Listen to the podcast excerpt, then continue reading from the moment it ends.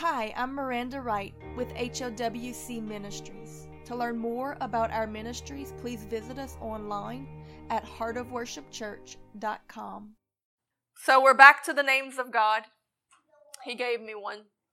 And I think he's really more or less just using it as a steering mechanism to send me in the direction of the message that he wants. Because there's a story behind each time the names are prevented, and there's a message behind the story. And the one he gave me for tonight is Jehovah Makadesh, which is literal translation is the Lord who makes you holy. Shorter version is the Lord who sanctifies, because the process of sanctification is the process of making you holy. The first times it's mentioned is in Leviticus chapter 20. So we'll start there. Starting in verse 1, we're going to read through a chunk of this chapter to see how the name comes about. Leviticus 20, starting in verse 1, it says, And the Lord spake unto Moses, saying, Again, Thou shalt say to the children of Israel, Whosoever he be of the children of Israel, or of the strangers that sojourn in Israel, that giveth any of his seed unto Moloch, he shall surely be put to death. The people of the land shall stone him with stones, and I will set my face against that man, and will cut him off from among his people. And because he hath given his seed unto Moloch to defile my sanctuary, and to profane my holy name, sanctify yourselves therefore, and be ye holy, for I am the Lord your God and ye shall keep my statutes and do them. I am the Lord which sanctifieth you. Now he gives an option. All through this chapter, he gives instruction in righteousness. This is how you're going to be set apart. This is how you're going to be different than the culture. This is how you're going to be like me. I don't agree with child sacrifice. You're going to be set apart from the cultures that do. You're not going to participate in it. You have the option to comply. You have the option to sanctify. If you don't, he says, I am the God who makes you holy. He will sanctify. He always gives you the warning and the option you do it the easy way or you do it the hard way. Just like every parent does, you tell your kids what they're supposed to do, and when they don't listen, then you come with correction. And they'll usually tell you, we can do this the easy way or we can do this the hard way. It's always wise to do it the easy way. We usually don't learn until we do it the hard way. This applies to abortion. In modern culture, abortion is a sin against God and against His holiness. He gives us space to rid ourselves of it, or else eventually He will come against those who allow it in judgment and cleanse the land of it Himself. Every culture in history that allowed child sacrifice, God eventually came against them and destroyed that culture. He will be a defender of the defenseless. He hears the cries of the innocent. He will stop it. He gives space for repentance for a while, but eventually he always comes against those nations. He himself will cleanse the land of it. He asks you to sanctify yourself the easy way, but if you won't, then he will step in and sanctify the hard way through judgment and the removal of the walls or the hedge of protection. They will come down and the belt will come off until you take him serious because he is holy and he requires separation from these fruitless, worldly, wicked things. He is different and he demands that we be different with him, or else he will count us as being against him and we will be counted with the wicked. All right, picking up in verse, so, okay, verse 4. If the people of the land do anyway hide their eyes from the man when he giveth his seed unto Moloch, and kill him not, then I will set my face against that man and against his family, and will cut him off, and all that go a whoring after him, to commit whoredom with Moloch from among their people. Jesus says that you're either with him or you're against him. There's no middle ground. Now, in the Old Testament, because they couldn't deal with the spirits in a person, the MO was just to kill the person so that the spirits wouldn't spread or that character, that, that teaching wouldn't spread amongst the people. In Jesus' time, he stopped the stoning and allowed the person to repent and to cast the spirits out. So we don't kill them anymore. But the principle still applies that there has to be a separation from agreement with this sin. And in this section, it talks about not just those who are doing it, but those who hide their eyes from those that do it. In other words, if you're complacent in it, if you're not actively standing against it, in disagreement with it, then you're just as guilty of it. Because we're called to defend the innocent. You're either actively working for God or you're actively working for the enemy. You're either gathering or scattering. You're either helping Him to purify, sanctify, and make holy His creation, or you are polluting it. He gives you time to choose your side of the fence. And if you don't do it willingly, then eventually He electrifies it and forces you to make a decision.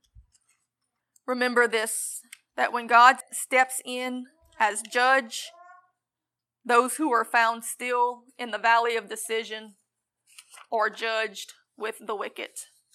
Now is the time of getting right with Him.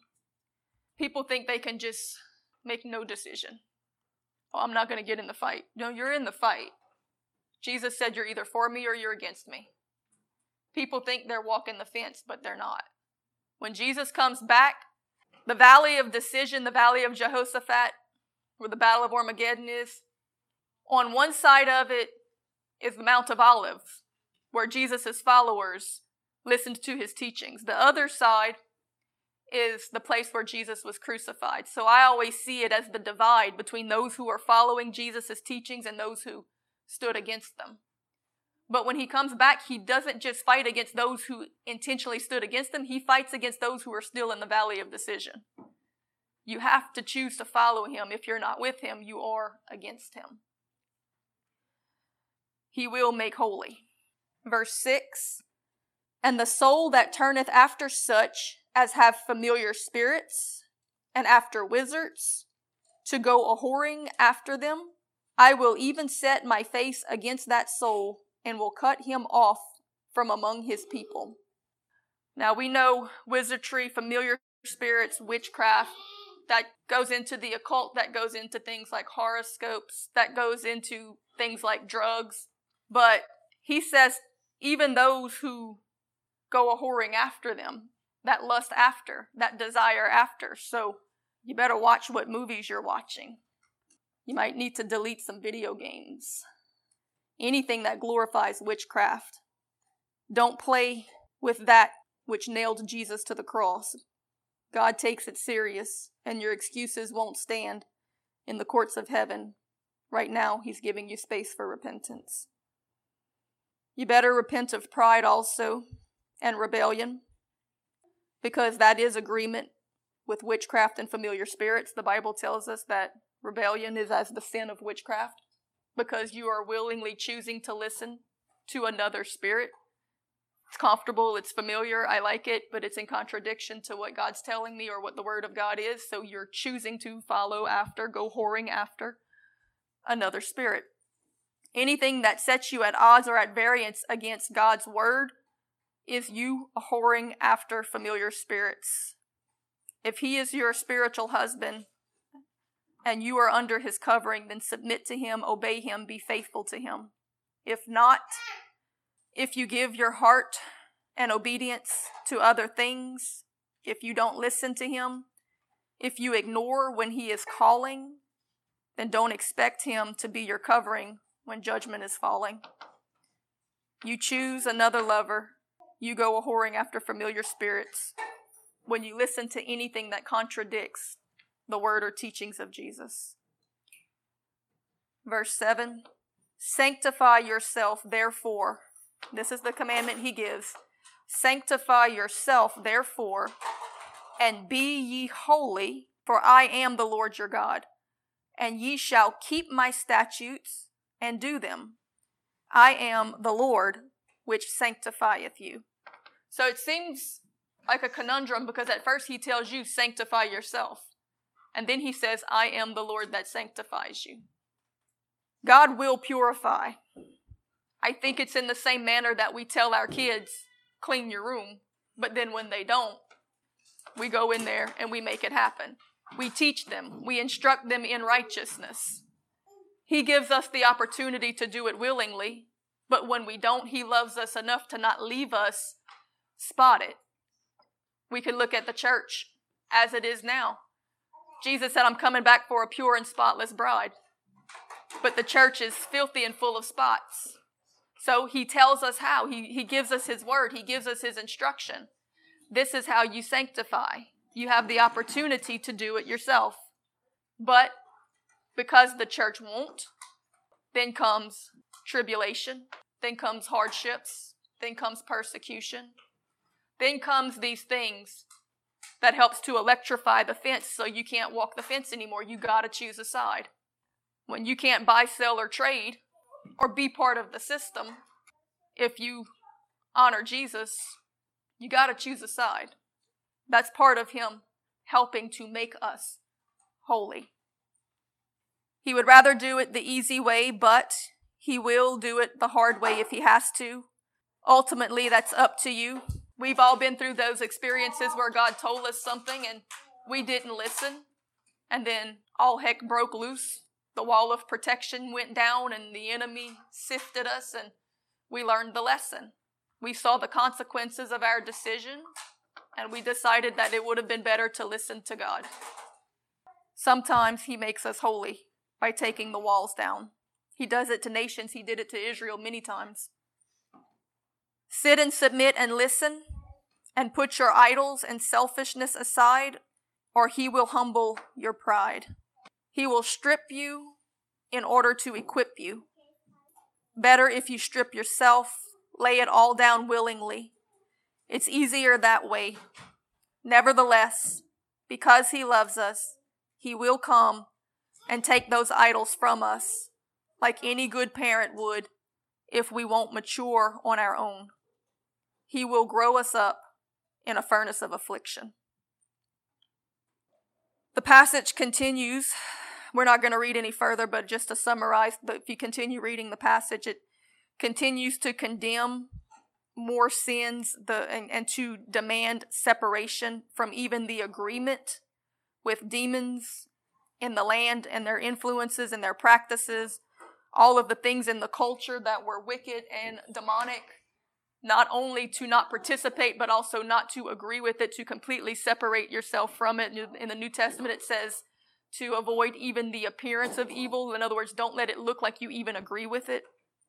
Um, it covers dishonoring your parents, which is a disregard for authority or a refusal to be ruled by those who look after your soul, which is a form of pride. That's covered uh, in the chapter. All forms of adultery and sexual perversion is covered in the chapter. Uh, skipping ahead to verse 22, it says, You shall therefore keep all my statutes and all my judgments and do them, that the land, whether I bring you to dwell therein, spew you not out. This is very interesting. He said he spoke against abortion, he spoke against perversion. He spoke against lawlessness and dishonoring authority. He spoke against all these things that we just mentioned against witchcraft and, and idolatry. And it says that if you obey what he says, the land that you're going in will be good. But if you don't, the very land itself will spew you out. The land itself doesn't want that filth and pollution. I think of the, the pigs when Jesus cast the demons out of the demoniac and they went onto the pigs and the pigs ran and drowned themselves in the water. The pigs didn't even want those spirits on them. The land itself doesn't want those demons, those spirits, those principalities in it. The land itself will fight against the people when they invite these wickednesses in. That's why you see increased upheavals in earthquakes and volcanoes and storms and all of these natural things. Not to mention when God takes away the wall of protection and you have armies coming in and, and invasions and wars and all of that wickedness also. But even the land itself will spew you out, will fight against you. And ye shall not walk in the manners of the nations, which I cast out before you. For they committed all these things, and therefore I abhorred them. But I have said unto you, Ye shall inherit their land, and I will give it unto you to possess it, a land that floweth with milk and honey. For I am the Lord your God, which have separated you from other people. So he said, I'm giving you this land, I'm putting you in this land, but don't do like the people of the land. For the modern translation, it would be church, you're going out as sheep among wolves. You're going out to preach the gospel. You're going out to tell them the truth, but don't be like the culture. You're not here to incorporate with the culture. You're here to be separate, set apart, and show them something different. You're supposed to be more like Him than like them. When you choose to agree with or act upon these things, you give access to the demons that influence men to do them. You give them the land, and the land will fight against you for it. You will have increase in all manner of destruction and natural disaster. It also brings suffering and death and pain to the innocent and damnation to the souls of men, so that God Himself has to fight against it eventually. Though in His patience, He does give space for repentance, so that He will let your enemies come in and overtake you. He will turn you over to Satan for a season so that you can see the true nature of what you are serving, that you might turn from it and back to Him before the final judgment, where you'll be bound to the torments of these evil spirits for all eternity. Earthly judgments are a mercy. God pours out moments of judgment on earth. But as long as you're alive, you still have space for repentance. Those earthly judgments are a mercy to keep you from going into eternal judgment. The same way your parents whipping you or punishing you is a mercy if it keeps you from going to hell, if it keeps you from going to jail, if it keeps you from doing something that separates you from them. So, when hardships and trials come, and there's something coming to the nation, there's something coming to the church, I tell you that it is a mercy because the church has refused to make itself holy. So Jehovah Makadesh will make it holy. He will purify his bride before he comes because he loves it too much to leave it spotted and unqualified to be received by him. He loves it enough to purify it. But individually, we do still have that choice, so choose to be pruned before the storm comes to break you. We have no excuse. Back then, in the time that this was written in the book of Leviticus, they had no easy way of deliverance. When a person allowed themselves to become possessed by agreement with these evil practices, with these spirits, they had to be put to death. But now, because of what Jesus did, we can crucify our flesh and bury it with Jesus we can put it to death in crucifixion, in baptism, in salvation. We can receive deliverance. We can be cleansed by the blood of Jesus and filled with His Spirit. We can repent. We can break agreement. We can start afresh. The process of separation is made easy by Jesus' suffering. It was made hard on Him so that it could be made easy for us. So then, how much more serious does God take it when we don't choose to separate from it now? He took it serious then. Then he said, You have to separate from these spirits and their influence. And it was so serious that he people were put to death for it. Because Jesus was willing to take that death to make the separation easier for us, that we might have that deliverance how much more serious do, does God take it when we don't choose to do it? And we read that very clearly in Hebrews chapter 10, verse 26, when it says, For if we sin willfully, after that we have received the knowledge of the truth, there remaineth no more sacrifice for those sins but rather a certain fearful looking for of judgment and fiery indignation, So once we've been saved, delivered, set free, and we are set free from the influence of those spirits, if we willingly choose to go back and make ourselves the servant of it, then that sacrifice no longer applies. You're now guilty of that sin again. You're back in agreement with that spirit. You let it back in. And there will be a judgment for it, which shall devour the adversaries. He that despised Moses' law died without mercy under two or three witnesses. Of how much sorer punishment, suppose ye, shall he be thought worthy, who hath trodden under foot the Son of God, and hath counted the blood of the covenant wherewith he was sanctified. God found a way to make us holy. An unholy thing. Holy means separate, set apart, different, separated from these evil spirits and their influence. This scripture is saying that those who choose to willingly go back to the influence of those spirits, those sins, after they've been washed by the blood of Jesus and set free from it, they're counting the blood of Jesus that they had been sanctified by, or cleansed, or separated from these things by, an unholy thing, not worthy to make them separate. It's not separate. It's okay to mix the blood of Jesus, his sacrifice, what he did for us, with the sin that he actually did it to separate us from. If person that does this, it says, he hath done despite unto the Spirit of grace. For we know him that hath said, Vengeance belongeth unto me. I will recompense, saith the Lord. In other words, God will take vengeance upon those that do this. You make yourself the enemy of the cross of Jesus, according to Paul. And again, the Lord shall judge his people, for it is a fearful thing to fall into the hands of a living God. And 1 Peter chapter 1 verse 14, you don't have to turn there, it's really quick. It says, "As obedient children, not fashioning yourselves according to the former lust in your ignorance, but as he which hath called you is holy, so be ye holy in all manner of conversation, because it is written, Be ye holy, for I am holy.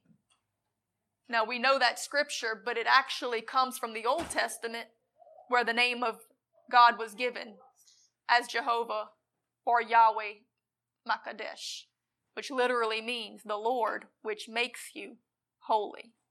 So not only is it given a commandment in scripture that we are to be holy as he is holy, separate, set apart, distanced from these evil spirits, their influence and all agreement with them, but we are to trust in him to equip us by the power of his blood and his grace to do it.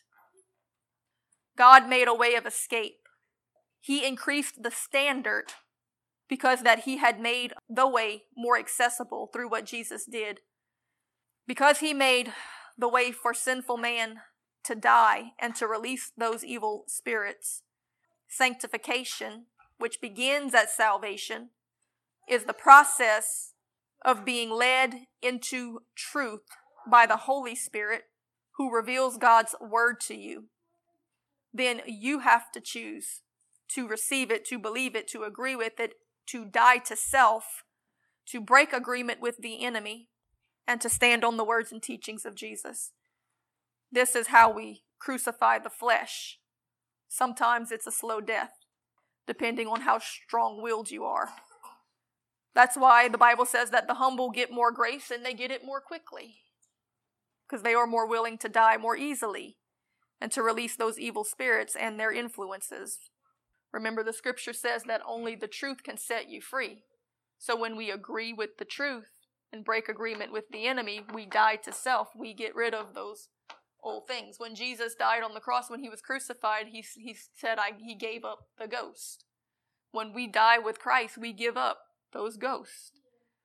Paul said, It's not me that sinned, but the body that was within me. It's the enemy. It's agreement. It's allowing the enemy to influence. And once you realize that, once you come to the knowledge of the truth, you can be delivered of it and let it go. Now, once that happens, you still have a will and the ability to agree with it again and let it back in, but it's always worse than before. And if it's not dealt with, then there's a greater judgment for it. So always remember this that only the truth can make you free. So at salvation, you break agreement with pride and realize that you need to die, that you need to be forgiven, cleansed, and saved by Jesus. You ask for His Holy Spirit and start the journey of following its leading, which will always take you into a wilderness to be stripped and tested, to see if you will agree with it and the words of Scripture against the temptations of the words of the enemy and any other spirit. As soon as Jesus was baptized, as soon as the Spirit fell upon him, the Spirit led him into a wilderness to be tempted. As soon as a person is saved at salvation and they receive the washing of the blood of Jesus and they are empowered and all of this stuff, as soon as the Spirit starts speaking to them, the Spirit will start convicting. In fact, the scripture tells us that the Holy Spirit is given to convict the world of sin. Once it starts convicting, we have to follow the leading of those convictions. God said, Only those who are led of my spirit or my sons and daughters. As we follow it through our wilderness and are tempted, we have opportunity to continue to agree with the word of God, which the Holy Spirit teaches us and, and points us to and convicts us, or we can agree with the enemy. Just like Jesus in the wilderness, the devil came and tempted the flesh. He tempted the lust of the eye, the pride of life.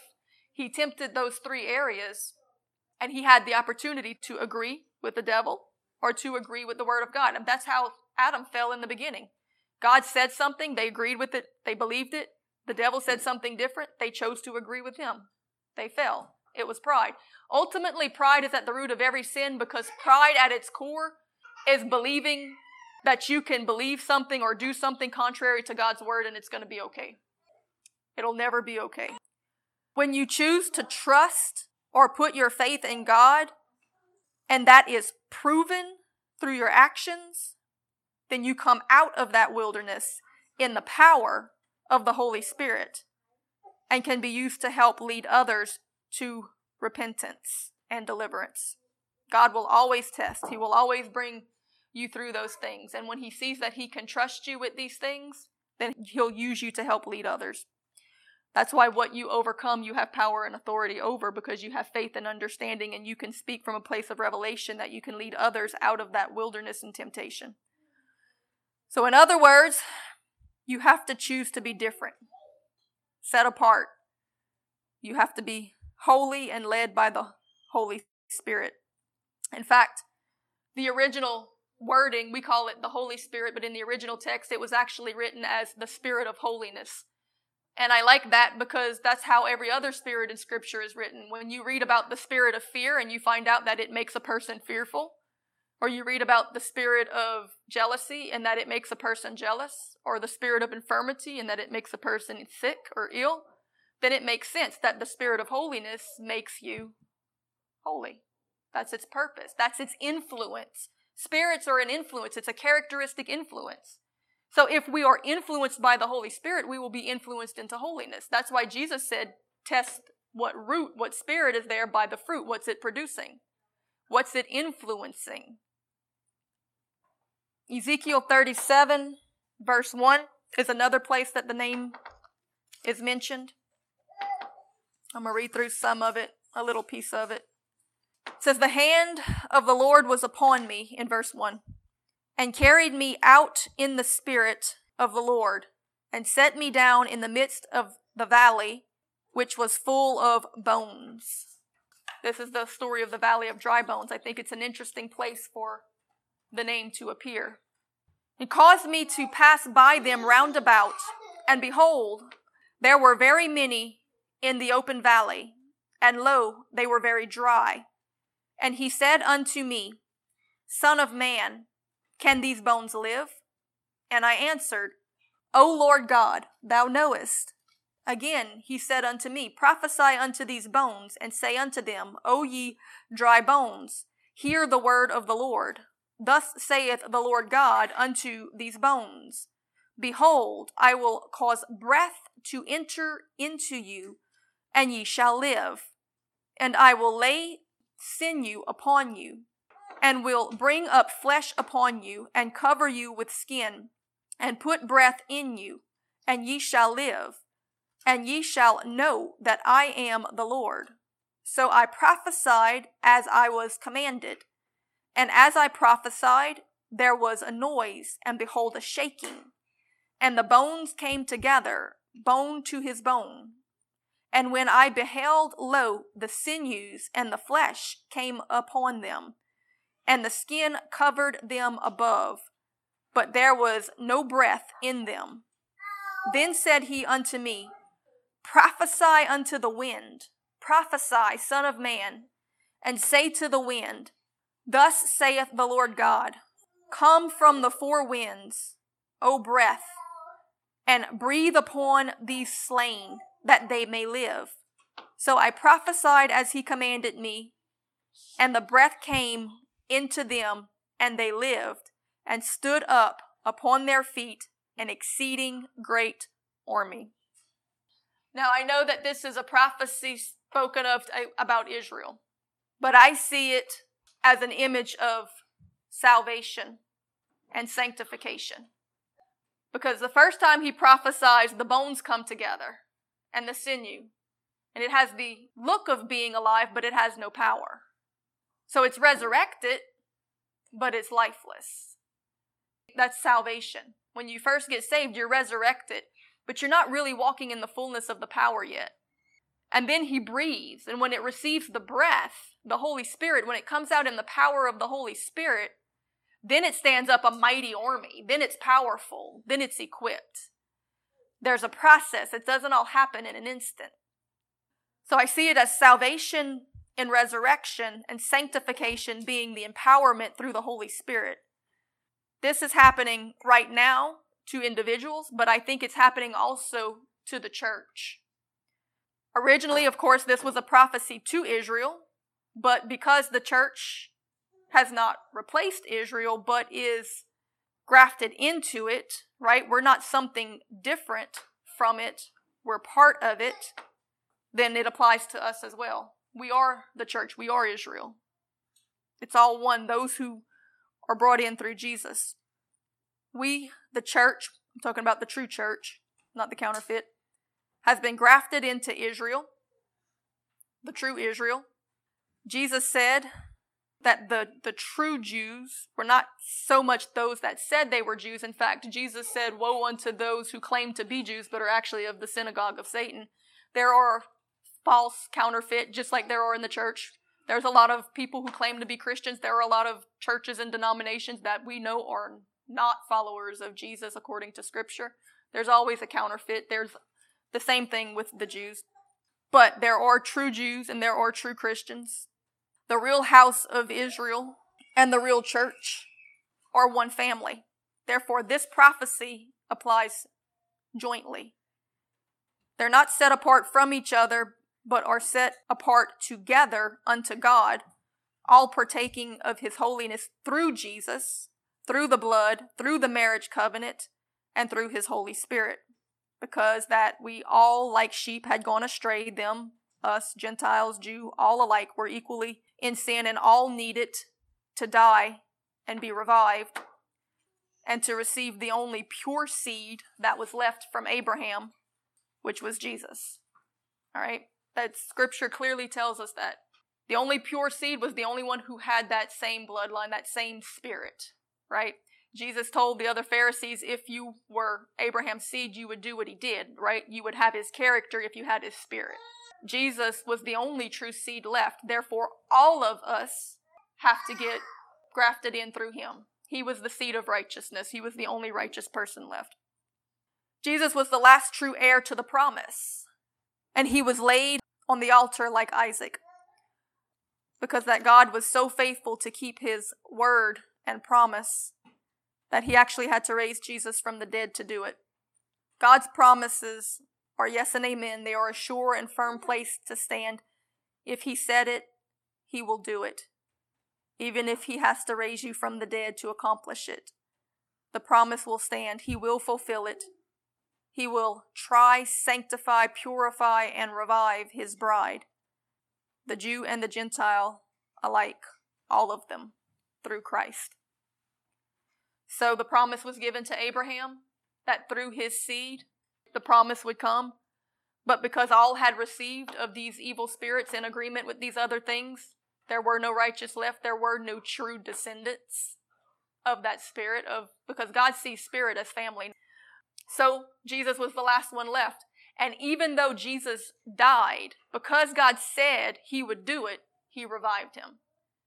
Now that promise applies to us. He said he would make us holy, he would sanctify. So you're going to have to die, but he will do it.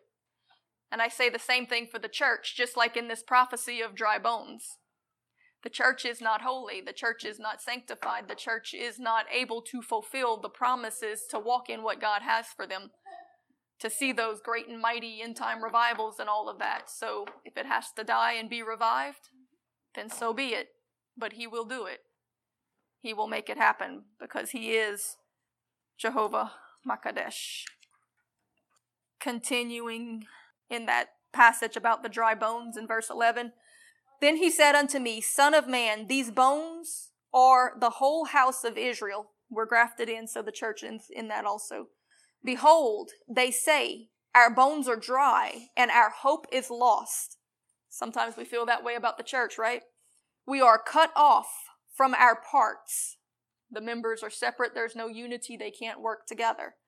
Therefore prophesy and say unto them, Thus saith the Lord God, Behold, O my people, I will open your graves. This is a word of prophecy to you individually, but also to the church.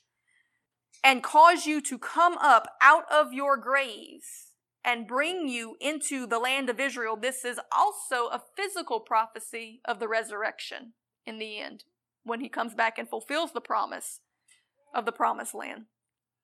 I will cause you to come up out of your graves and bring you into the land of Israel, and ye shall know that I am the Lord when I have opened your graves, O my people, and brought you up out of your graves, and shall put my spirit in you, and ye shall live, and I will place you in your own land.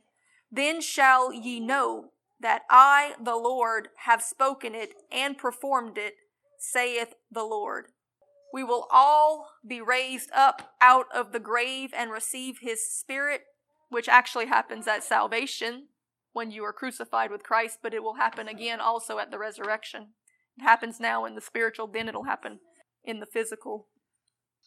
But right now, we're raised up out of that grave of baptism to receive his spirit, which then leads, convicts, and instructs us in righteousness. It empowers and equips us and if it needs to, it will strip us, it will test us, it will lead us through wildernesses, all the while sanctifying us through the process if we continue to follow its leading and teaching and convicting. But if you choose to ignore it and go back to the error and lies of the enemy, then the latter end of you will be worse than the first. So take it seriously work out your salvation with fear and trembling. Picking up in verse 23, neither shall they defile themselves any more with their idols, nor with their detestable things, nor with any of their transgressions, but I will save them out of all their dwelling places wherein they have sinned, and will cleanse them. So shall they be my people, and I will be their God. And David, my servant, shall be king over them. Now, of course, that is Jesus who is the heir or descendant of David. And they shall all have one shepherd. They shall also walk in my judgments and observe my statutes and do them.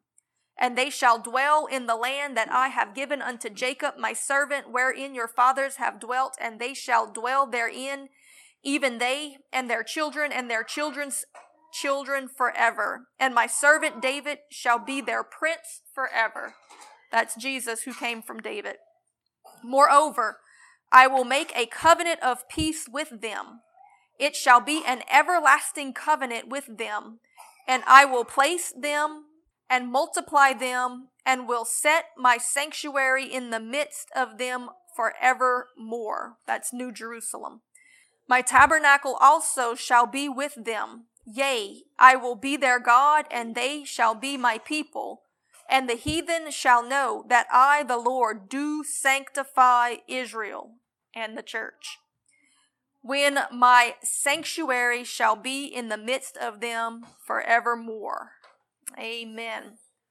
So water baptism, I see the all of these things and what he's saying here. He's water baptism, new blood, new spirit, he said, I'll sprinkle clean water on you. I'll give you new, new spirit. I'll give you this. I'll put David over you. Water baptism, new blood, new spirit, death, burial, and resurrection, new man, new beginning, empowerment to be led by the Holy Spirit. In the end, all of these come in resurrection power when we are raised again in a place that is uncorruptible. They won't go back to those old sins or temptations, and we will rule and reign with Christ in New Jerusalem the son of David that will be the king over it. Verse 25 Then will I sprinkle clean water upon you, and ye shall be clean. From all your filthiness and from all your idols I will cleanse you. A new heart also will I give you, and a new spirit will I put within you. And I will take away the stony heart. Oh, this is actually the chapter before, chapter 36, verse 25. Yeah, I just remembered it's not in the same chapter. It's chapter 36, the chapter before. Yeah, uh, 20, verse 25. He'll sprinkle clean water. He'll give you a new heart. He'll give you a new spirit. And I will take away the stony heart out of your flesh, and I will give you a heart of flesh. And I will put my spirit within you and cleanse you to walk in my statutes, and ye shall keep my judgments and do them, and ye shall dwell in the land that I gave to your fathers, and ye shall be my people, and I will be your God. This is a promise, of course, of salvation to us as individuals, but not as individuals only. This applies also to the entire nation of Israel, prophetically, in the end, in the resurrection, because New Jerusalem is coming. There will be a river that will flow from it. It says that in the end there'll be a great earthquake and the, the rocks will come open and a great river will run through Jerusalem, so it'll be washed with water.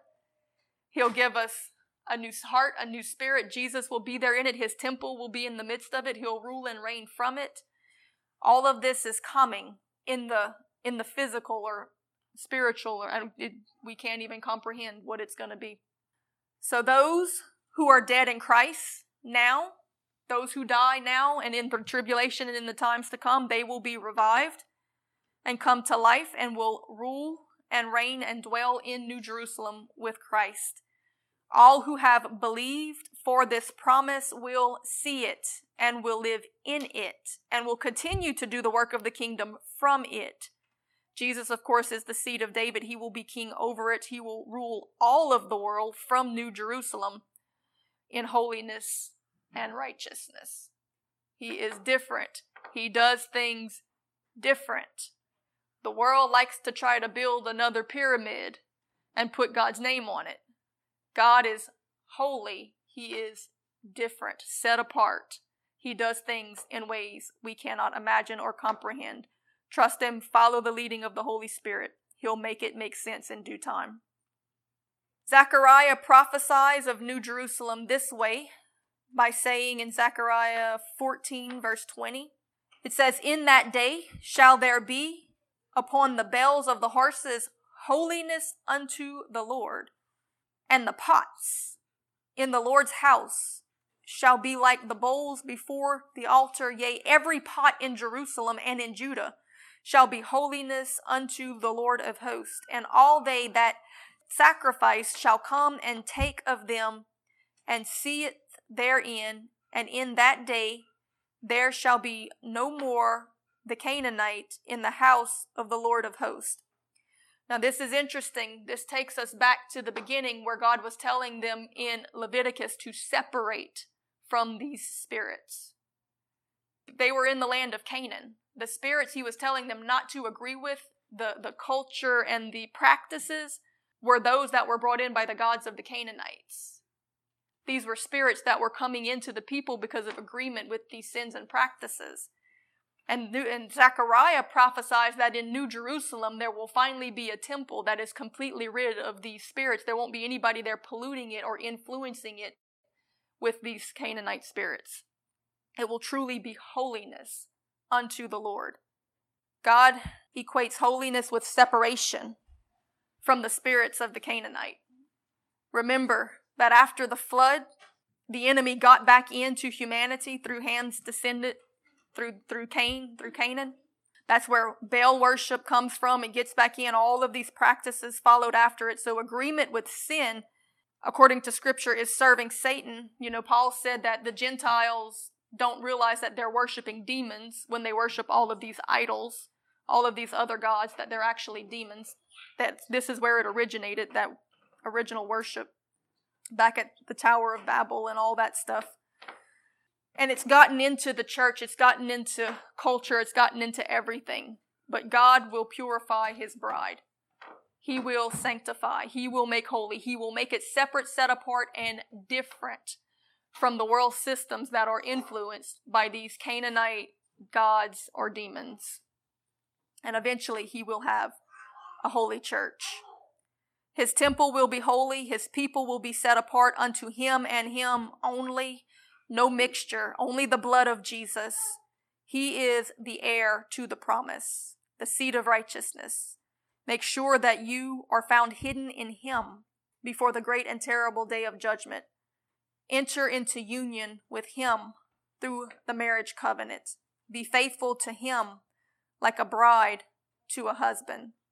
Prepare yourself in sanctification and purification unto his coming. And when he shows up, you will be called to enter in with him into New Jerusalem, the place that he left to go and prepare for us. Right, the marriage supper of the Lamb is coming. But though all are invited, not all get in. Scripture is clear that only the righteous can enter therein. Only the righteous can go into New Jerusalem. Only the righteous go into the marriage supper of the Lamb. Only those who have the wedding garment, according to the parables that Jesus gave us. Only those who have followed the Holy Spirit by faith through the sanctification process. Revelations 19 Verse 5 gives us a glimpse of this when it says, And a voice came out of the throne saying, Praise our God, and ye his servants, and ye that fear him, both small and great. And I heard as it were the voice of a great multitude, and as the voice of many waters, and as the voice of mighty thunderings, saying, Hallelujah, for the Lord God omnipotent reigns. Let us be glad and rejoice and give honor to him, for the marriage of the Lamb is come, and his wife hath made herself ready. And to her was granted that she should be arrayed in fine linen, clean and white, for the fine linen is the righteousness of the saints. And he saith unto me, Right, blessed are they which are called unto the marriage supper of the Lamb. And he saith unto me, These are the true sayings of God. And I fell at his feet to worship him. And he said unto me, See that thou do it not, for I am thy fellow servant and of thy brethren that have the testimony of Jesus. Worship God instead, for the testimony of Jesus is the spirit of prophecy. And I saw heaven opened, and behold, a white horse, and he that sat upon him was called faithful and true. And in righteousness he doth judge and make war. His eyes were as a flame of fire, and on his head were many crowns. And he had a name written that no man knew but he himself. And he was clothed in a vesture dipped in blood, and his name is called the Word of God. And the armies which were in heaven followed upon white horses, clothed in fine linen, white and clean. And out of his mouth goeth a sharp sword, and with it he should smite the nations. And he shall rule them with a rod of iron, and he treadeth the winepress of the fierceness of the wrath of Almighty God. And he hath on his vesture and on his thigh a name written, King of Kings and Lord of Lords. So, if he is the Lord who sanctifies us, then why does it say that the bride makes herself ready? We have to choose. Because that though only He can save us and fulfill His promises to us, we have to choose to believe him and to keep believing in order to follow him through the sanctification process. We don't just leave Egypt, we follow him through the wilderness to get to promise.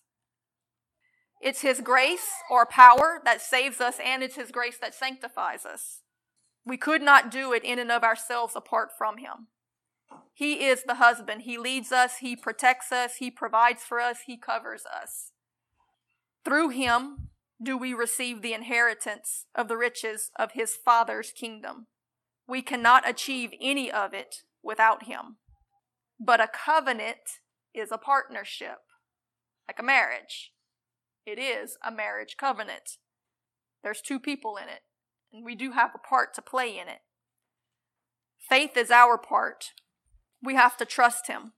We have to keep following him to obey and to stay with Him, to let Him lead and not to leave Him for another spirit, not to give our attention, affections, obedience, or allegiance to any other.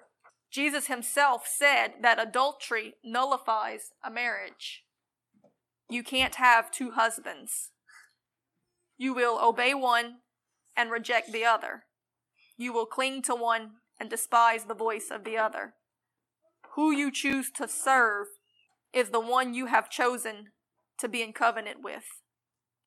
This is not something that you do with your words only, because words alone can be false or twisted, but rather you do it with your heart, which drives your actions. So the question is Are you married to Jesus?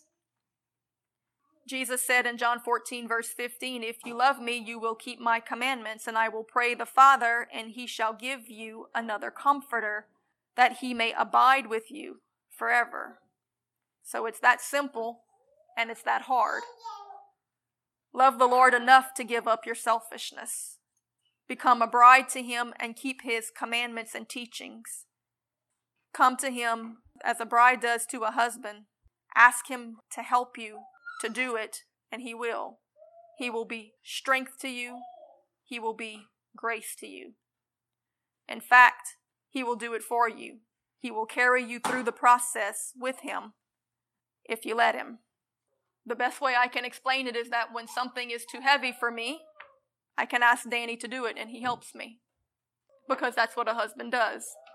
We can't do it without Jesus because there are parts of it that are too heavy for us but He is there if we are faithful and committed and we can ask Him and He'll help us. When I can't lift something and I have to ask Danny to come and do it, in that moment, His strength becomes mine to do what I couldn't do before because the two become one. It's a marriage covenant. But He won't help me to serve another or to be an adulterer. I guarantee you that if I ask Danny to lend me his strength to do something against our marriage, he's not going to help with that neither will Jesus. God will not help you to serve your flesh or your sinfulness, which is submitting to the influence of demon spirits. In fact, he will fight against it because he is jealous for his bride. So, will the church, who now by and large is full of spots, sin, idolatry, adultery, and pride, have to be purified? Because God loves us too much to leave it spotted so that it is unprepared for his returning. He is going to purge it. He will be Jehovah Makadesh to it. He will sanctify it. So here's a word from the Lord to the church Take the way of escape. You don't want to do this the hard way. A humbling is coming, a purifying, because He loves you. So, Lord, we come to you tonight and we thank you for who you are, Lord, that as we go deeper into your attributes, your characteristic, Lord, these things that cannot be changed, they are part of you. They are who you are. You are the God that sanctifies, that makes holy, Father. You made a way where there was no way. You did it through Jesus. You made a way for us to be forgiven, to be cleansed, to receive your spirit, to be empowered, to be married to Jesus who lends us his strength and ability to walk through these things, Lord, to follow the leading of your spirit and to trust it. Lord, we thank you that you did all of these things for us in order to equip us Father, we thank you that you are so merciful that you gave us your word to teach us. There are scriptures that say that we are sanctified by the washing of the water of the word.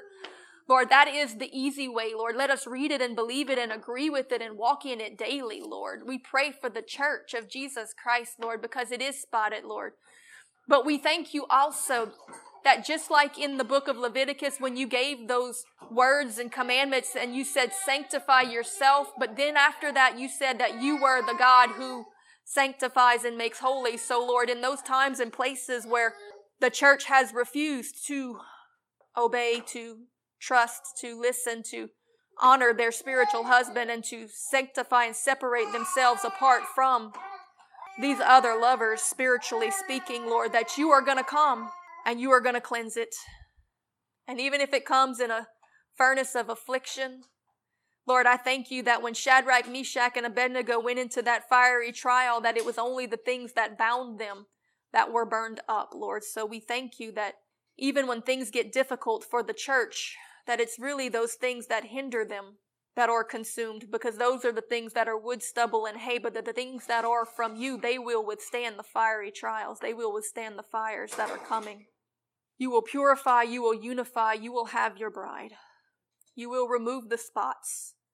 Lord, those that are in it for attention will be removed by persecution. Those that are in it for greed and for money will be removed by destroyed economies. Those that are in it for selfish ambitions will be removed by the hardships, Lord, but nevertheless, you will have your bride. And in the end, we will thank you for the process because it made us ready for your returning. When we stand before you on that day, it says that the saints of God who trusted him and endured through it, they will be singing, but the sinners will be weeping. Lord, let us be found on the right side of the divide on that day.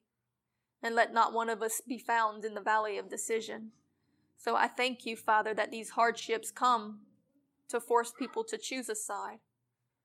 So that those who are hypocrites and playing games will remove themselves from polluting the body so that you can use it, Lord, and those that are undecided will be fully committed to do what you call them to do, Lord, that they will trust you, they will let you be the husband to them. And when that day comes, Father, that they have to follow you out into the wilderness like a bride does to a husband, that you will be a good husband to them. You will lead, guide, protect. You will provide for, just like you did for the Israelites in the wilderness. Father, you aren't any different. You are still who you are.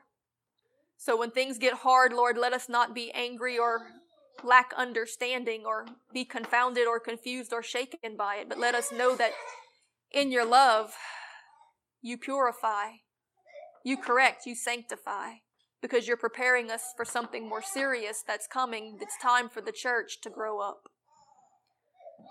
So we thank you for this word, for this lesson, for this message, for this reminder of who you are, that you are a God of holiness, and that you require your people to be as such also. Protect us that we not get entangled in anything that is of the flesh or of the leading of these other spirits. We desire to be faithful to you, Lord. Stand in defense of your bride. In Jesus' name we pray. Amen.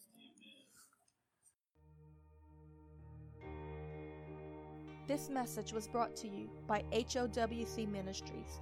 To learn more about our ministries, please visit us online at heartofworshipchurch.com.